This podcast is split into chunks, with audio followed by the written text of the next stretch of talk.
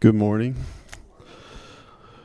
Thanks to all the musicians and singers who led us this morning. Um, obviously, there's a few people missing today. Um, Dad and Vicky are, I believe, in Houston for some Grace International meetings, and my uncle Rick, uh, who wears many around here, also had to be gone this week. So things are just a little different. Um, if you've been around much, you know that when Dad is gone, he usually asks me to cover for him, and uh, this was one of the times that he had on the calendar for quite a while. So I had a lot of advance warning. Um, sometimes it doesn't work out that way, but in this instance, he'd given me quite a bit of notice.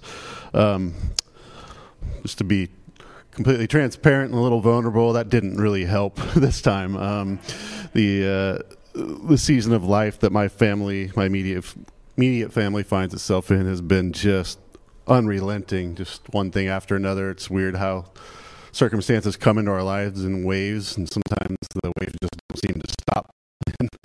um, it's been one of those very challenging moments of life, but uh, experience has taught me that God's word um, is not just for the good days and the sunny days and the easy days, but uh, it's for those challenging days and seasons of life. And um, with that in mind, I'm just gonna just gonna share briefly this morning where God kind of has taken me as a been a little stressed, just for lack of a better word, just a little stressed by things that are out of my control. I don't I don't know about how you manage things, but the way I'm wired, I like to make everything calm and peaceful around me as much as possible. Um, whether it's at home or at work or just in my circle of friends, I try and bring some order when there's chaos sometimes that just doesn't work, and uh, circumstances are just too big, and we just don't have the ability to bring order into the chaos, and so you just have to ride it out. Luckily, we don't ride out those seasons alone. I'm going to begin this morning with a question. You don't have to answer out loud. You don't have to raise your hand. It's just something you can internalize a little bit. But the question is this Are you tired? Are you tired? And I'm not asking if you're going to fall asleep while I'm speaking this morning, because uh, if you do, that we, it just happens sometimes, and nobody here is going to judge you for it. Um, I was thinking about it, like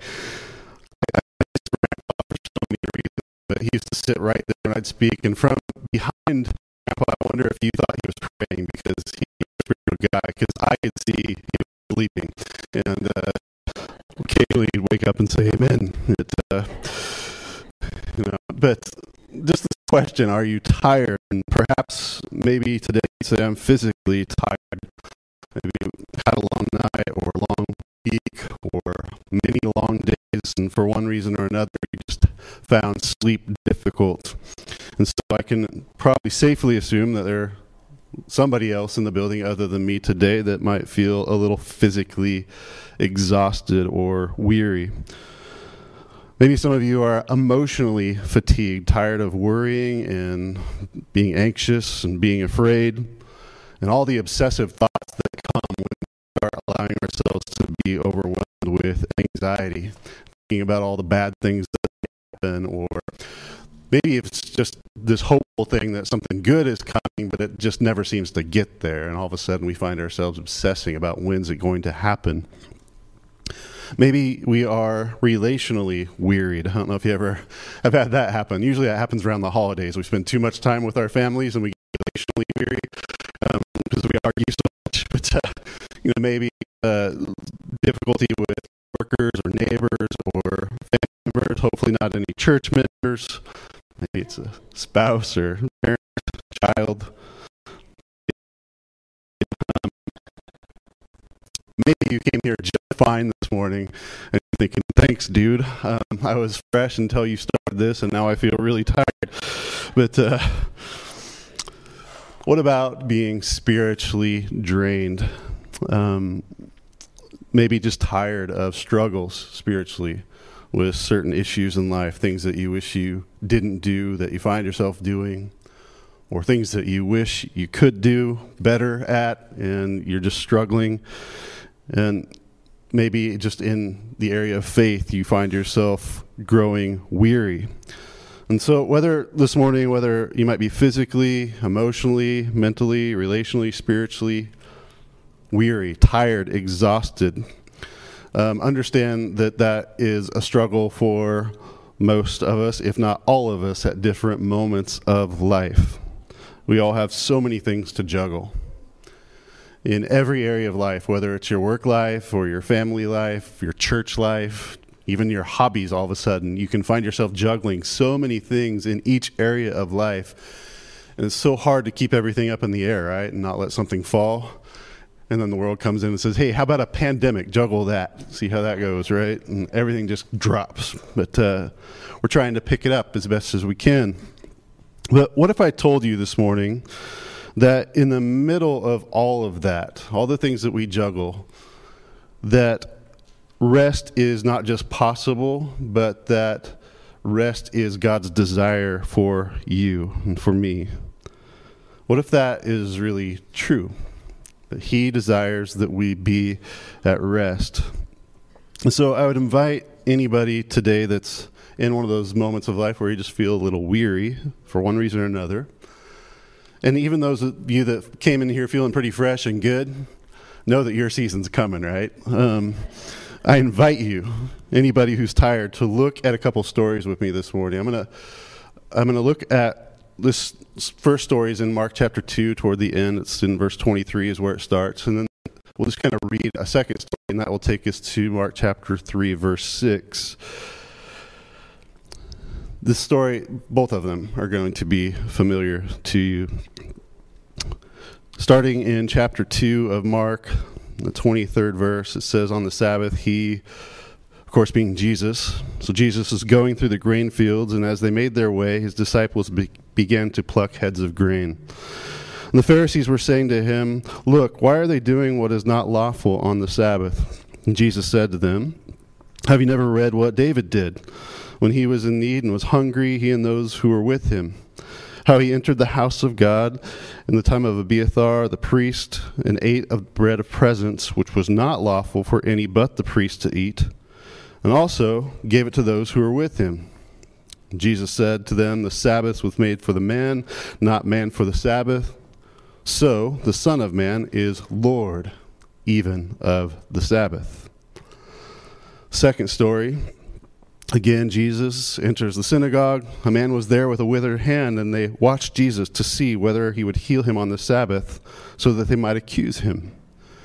He said to the man with the withered hand, Come here. And he said to them, Is it lawful on the Sabbath to do good or to do harm, to save life or to kill? But they were silent. And he looked around at them with anger, grieved at their hardness of heart, and said to the man, Stretch out your hand. He stretched it out, and his hand was restored. The Pharisees went out and immediately held counsel with the Herodians against him, how to destroy him. Very strange. I don't know what in these two stories is worthy of plotting someone's destruction. But the Pharisees leave these situations and begin just that, plotting to destroy him. Notice in these two short stories with this picture of the Sabbath, we see it referred to seven times. Two very short stories, but the point is the Sabbath. Just a little bit of background here. This word in the Bible goes back to the beginning. If we go back to the creation story in Genesis, and we won't take the time this morning to go to all the different places, but in the second chapter of the Bible, we're told that the heavens and the earth are finished, and then God rests on the seventh day. It says, So God blessed the seventh day. On it, God rested from all his work that he had done. So that rest that's described there, back at the beginning in Genesis, is the same word that we see coming over to Mark chapter 2 and 3, this word Sabbath. If we think about it, why would God in Genesis tell us that he rested? I don't think he needed a nap. I don't think he ever gets tired. He's all powerful. It's not as if he takes naps and takes time off from upholding all things in the universe. If he ever did, that'd be it, right? Like if God wasn't upholding all things. But I want to see this pattern. If we go to the next book of the Bible, we move on from Genesis and we move into Exodus.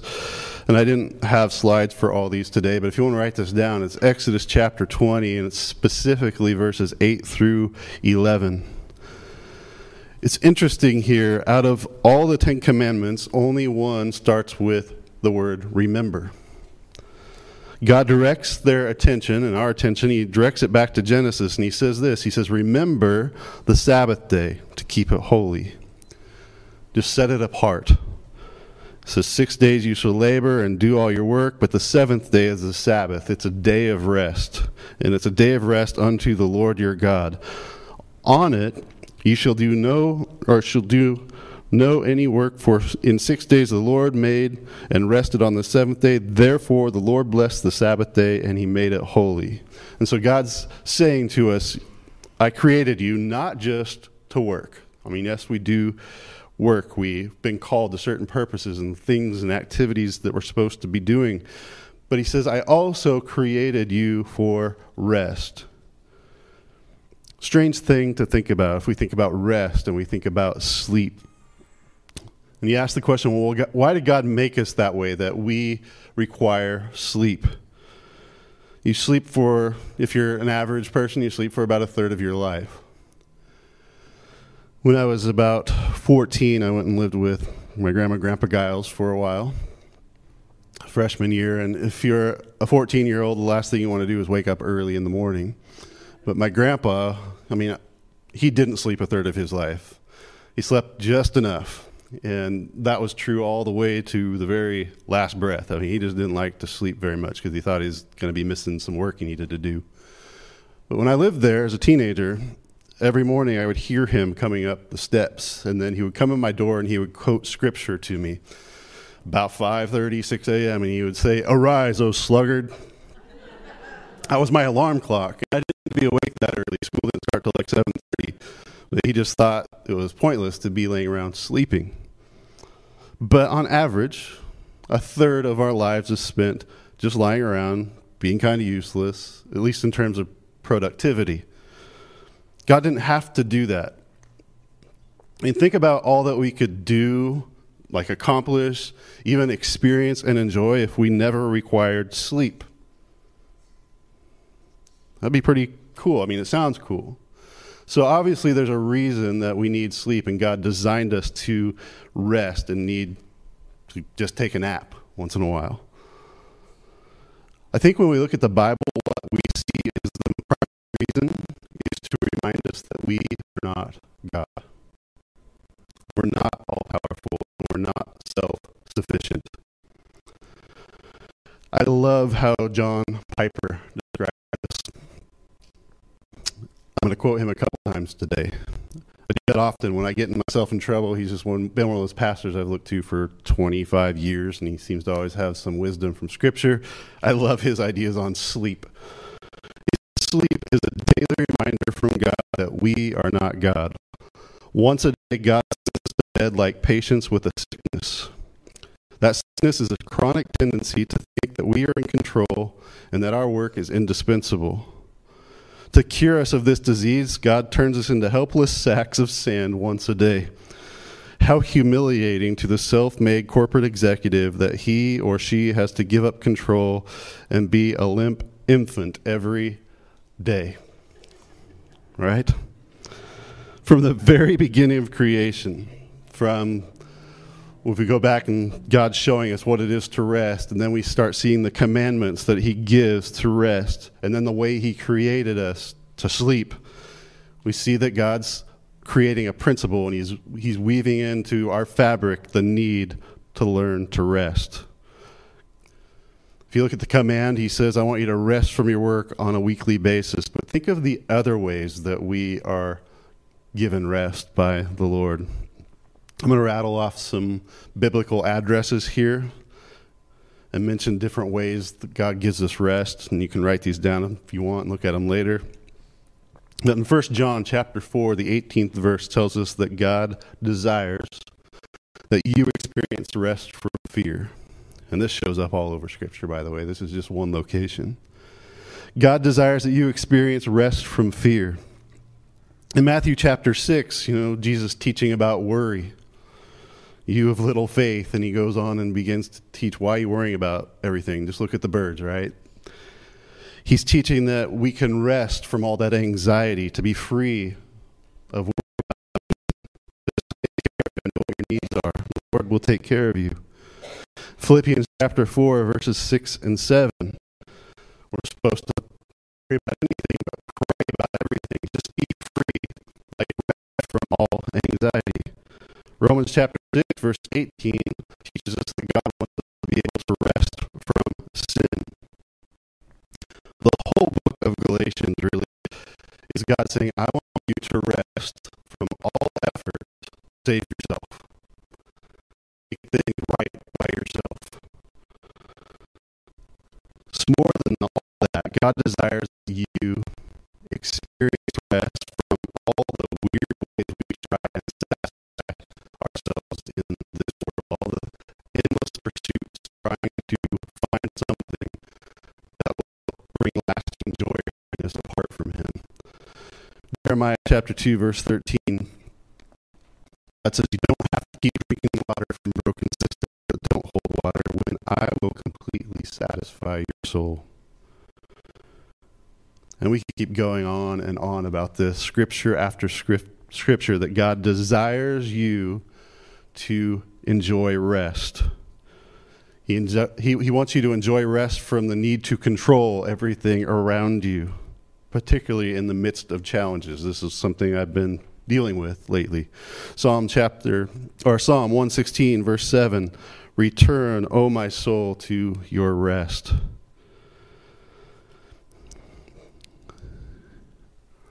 Sometimes we think that uh, if we can just make everything right in our world, then we could rest. Never works, right? And this all brings us back to these two stories that we read from Mark this morning. With all this background that we just kind of sped through here about God's design and desire for us to experience rest, I want to go back to these stories. We'll start with the one where Jesus and his disciples are hungry and they pluck some heads of grain just for something to eat. Some Pharisees are following them, and as soon as the disciples take out their hand to pluck the grain, the Pharisees say, Hey, why are you doing that? You're breaking the law. That's against the Sabbath. That's not lawful today. We need to get into the minds of these guys just a little bit. Remember, these are religious students and teachers, and they're defenders of God's law, and they want to apply God's law every tiny little detail to every area of life, and they're believing that in doing so, they're going to earn favor with God. And they are what we would call very legalistic, and they think that their relationship with God being good with God, being right with God, consists of making sure you did everything right. And so they're meticulous about everything that they need to do, and then they want to apply that same standard to everyone else they encounter. In response to this, Jesus says, Okay, let me tell you a story. Let's look back at the story of David when he was hungry and he went and ate a piece of bread that was really supposed to be just for the priest, but he went and did it because he's hungry and he gave it to his men. And he says to them basically, You guys are missing the whole point of the law. And so Jesus says, The Sabbath was made for man, not man for the Sabbath. Jesus is saying to them, The commands that God gives are for your good. The commands that God gives are not to make you miserable. They had it completely upside down.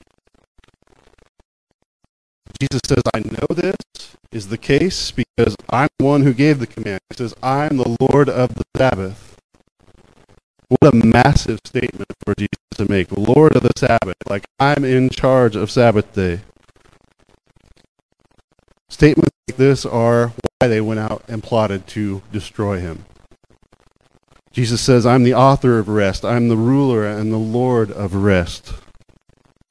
Very revolutionary for the Pharisees to hear. Peace and rest are found in the Lord even in the midst of struggle.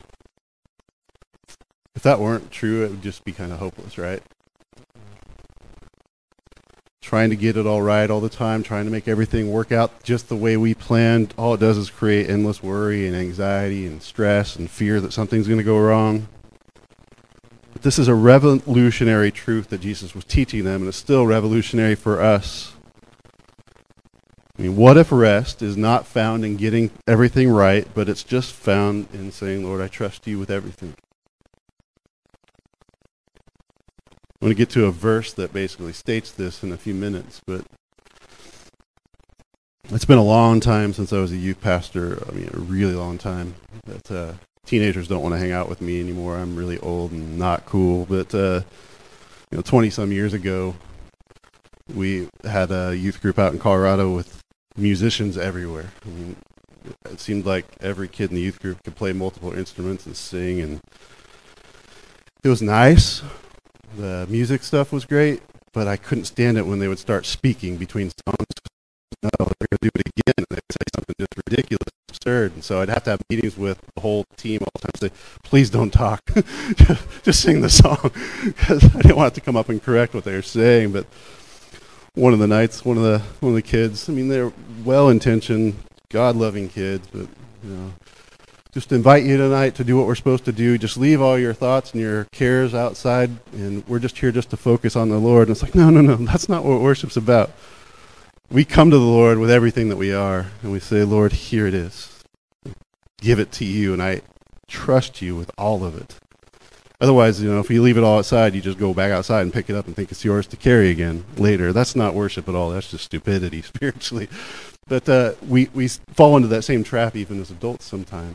We come and we pray real fast, or we come and smile at everybody at church and fist bump, whatever we do, and then we go back out and try and carry our stuff around. That is not what God has designed for his people at all. Rest is found in saying, Lord, I trust you with everything. Yeah, put another picture in your mind. It comes from another psalm, Psalm 131. Verses 1 and 2 say, O Lord, my heart is not lifted up, my eyes are not raised too high. I do not occupy myself with things too great and too marvelous for me, but I have calmed and quieted my soul. Like a weaned child with its mother, like a weaned child is my soul within me. Beautiful picture here. It's a picture of a very content baby just at rest in the arms of their mother, not worried about anything, just content, feeling secure. And that's the kind of calm that God desires for you and me in the middle of it all. Quiet rest from worry and whatever else. It's important to understand. I'm sure you might be thinking, but I'm not sleeping through all these things that come at me in life. I have to work and I actually have to engage with people relationally. I have to be engaged in this struggle. I have to work hard to do things God commands us to do. Yes, to all of these things. But the point is that rest and calm and quiet in the middle of all these things only happens if you say, Lord, I trust you with all of it. Mark 2 shows us that we can rest in his lordship over everything. He is Lord.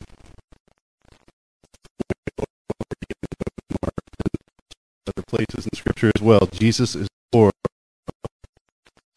He's Lord over sickness. He's Lord over suffering, Lord over disease.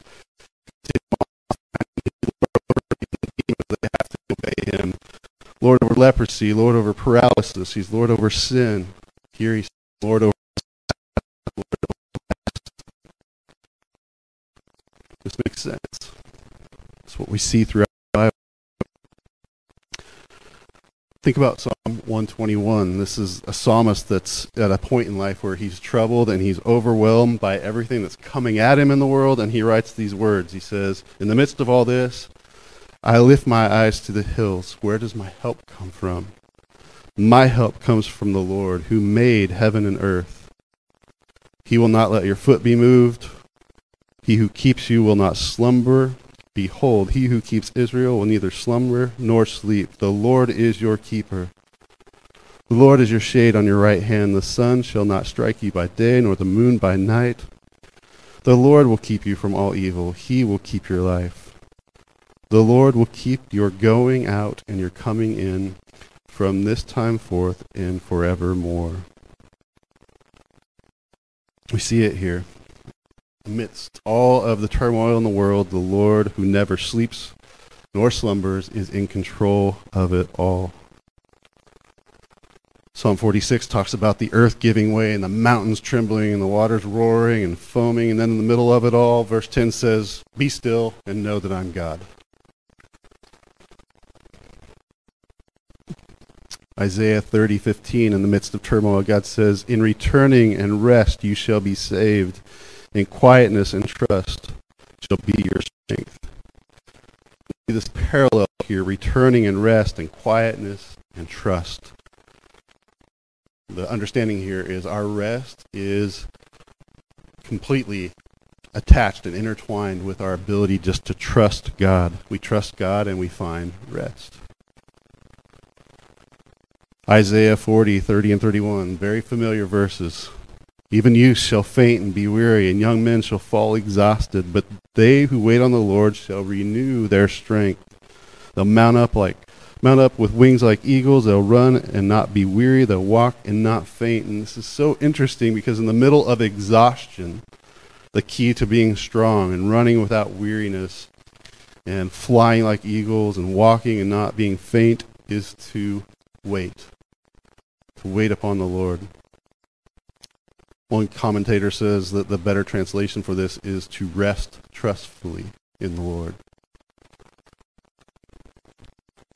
Trust that while you're waiting that he is working, that he is good, and that he can always be trusted. The key to rest is realizing he is in charge of it all. He's sovereign over it all.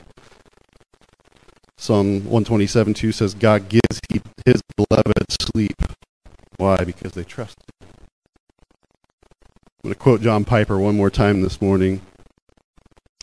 He says that sleep is a parable that God is God and we are mere men.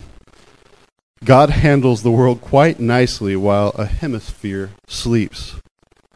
Sleep is like a broken record that comes around with the same message every day. Man is not sovereign. Man is not sovereign. Man is not sovereign. Do not let the lesson be lost on you. God wants to be trusted as the great worker who never tires and never sleeps. This is one of my favorite parts of this. God is not nearly so impressed with our late nights and our early mornings as he is with the peaceful trust that casts all anxieties on him and then goes to sleep. Hmm. Mark 2 also shows us how we can rest in his love for us. We can rest because he is the Lord and he's in control of it all, but we can also rest because he loves us. Part of the beauty here in Mark chapter 2 is just Jesus' simple concern that his disciples, his friends, would have food when they're hungry, even if it's the Sabbath. You see it more so in the story of the second man who has the withered hand, and we don't know really any details beyond that, like how profoundly that changed that man's world afterward.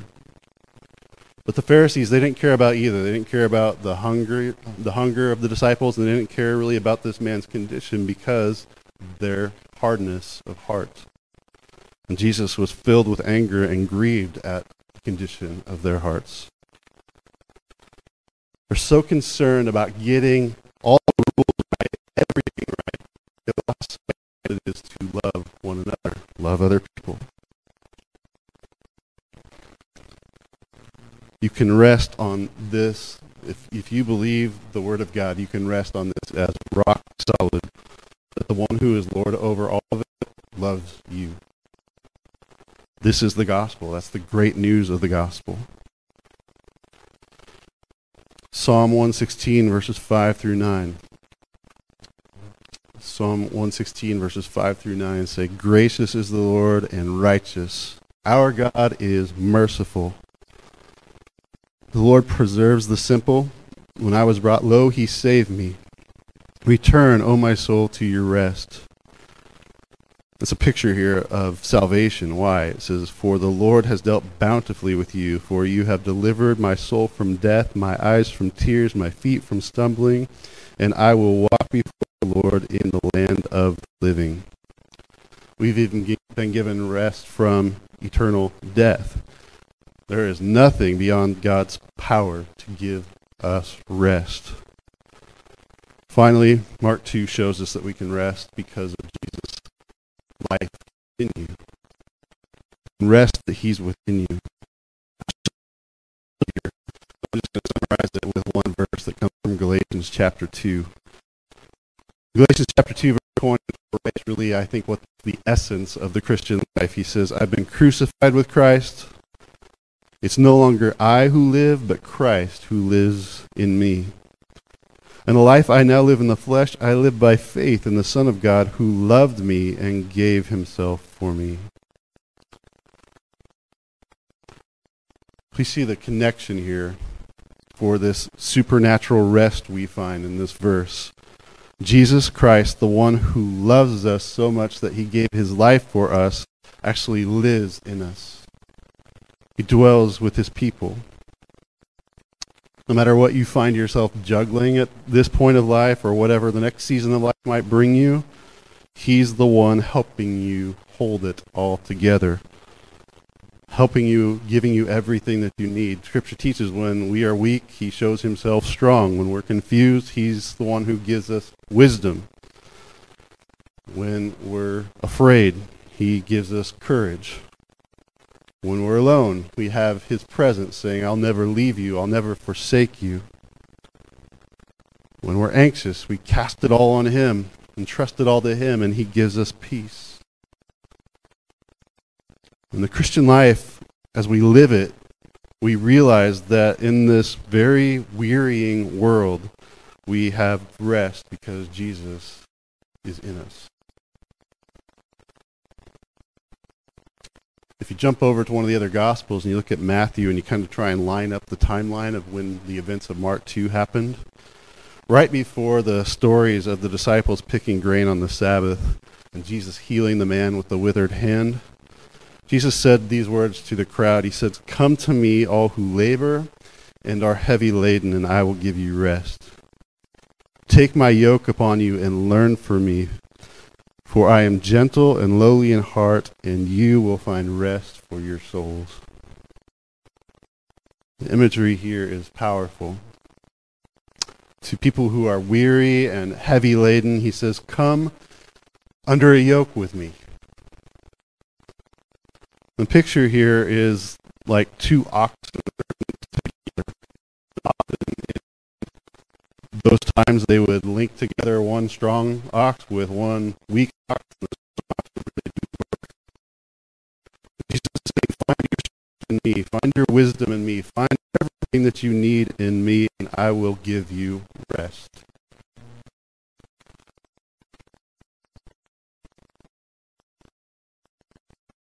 He's Lord over every area of our life, our work, our families, our church, our circle of friends, over all our relationships, our marriages, our parenting, our sins, over every struggle and emotional problem that we have, He is Lord. And He sleep to His beloved. He rest. Where our doubts, our fears, all those things try and onto He comes and says, Cast your cares upon me. I care for you, and gives us rest. Peter makes that clear in 1 Peter 5.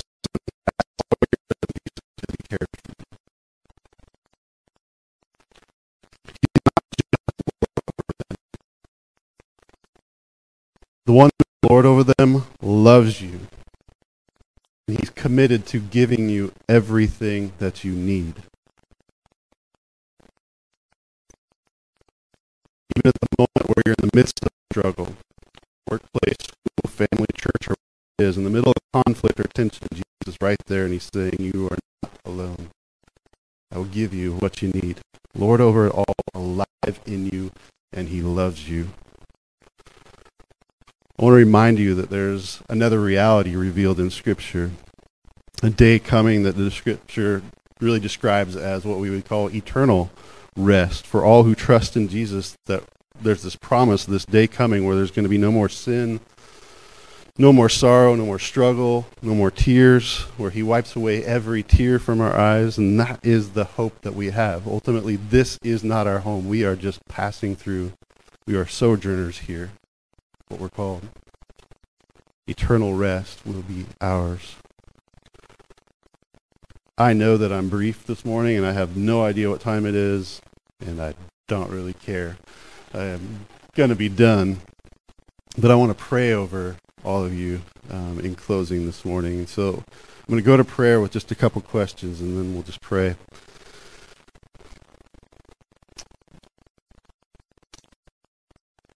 Do you know the Lord? Do you know him as the one who died on the cross for your sins and is alive and who reigns over all? The one who wants to give you rest. Do you know the Lord of the Sabbath, the Lord of rest that wants to give rest to your soul? If the answer to that is not a resounding yes, then I just invite you right now to pray along with me. The Lord, we turn to you. We put our hope and our trust in you, recognizing that we need you. In faith, we come to you and ask, Lord, that you forgive us of all of our sins and cleanse us of all heart and my mind this morning. Right now, if you can that where you're sitting, everything can be changed, and you can know the Lord of peace and the Lord of rest, and He will be with you and in you and will sustain you in all things. For those who have prayed that prayer before and you know the Lord and you know He's within you, Lord, we pray for rest for our souls. Amidst all the things that come at us in the world, we are not alone. We are not on our own to figure it out. And so, Lord, as an act of worship, we bring it all to you and we lay it at your feet and say, Lord, we trust you with everything. We cast our cares upon you freely don't pick them back up and take them with us when we leave this place this morning. Lord, we cast it all before you and say, Lord, have your way in our lives, in every detail of our lives. We find rest and peace when we say, Lord, we know we're not meant to carry it all, but that, Lord, you strengthen us and empower us each day, and you give us mercy that's new every morning for the day that you called us to walk in and live in, so that we can do it at peace and at rest in our hearts, therefore being able to live in a way that honors and glorifies you. I pray this would be true of all of us in this room this morning. In Jesus' name, amen. Everyone have a great day and a good week. And Dad will be back here next week, and it won't be this brief.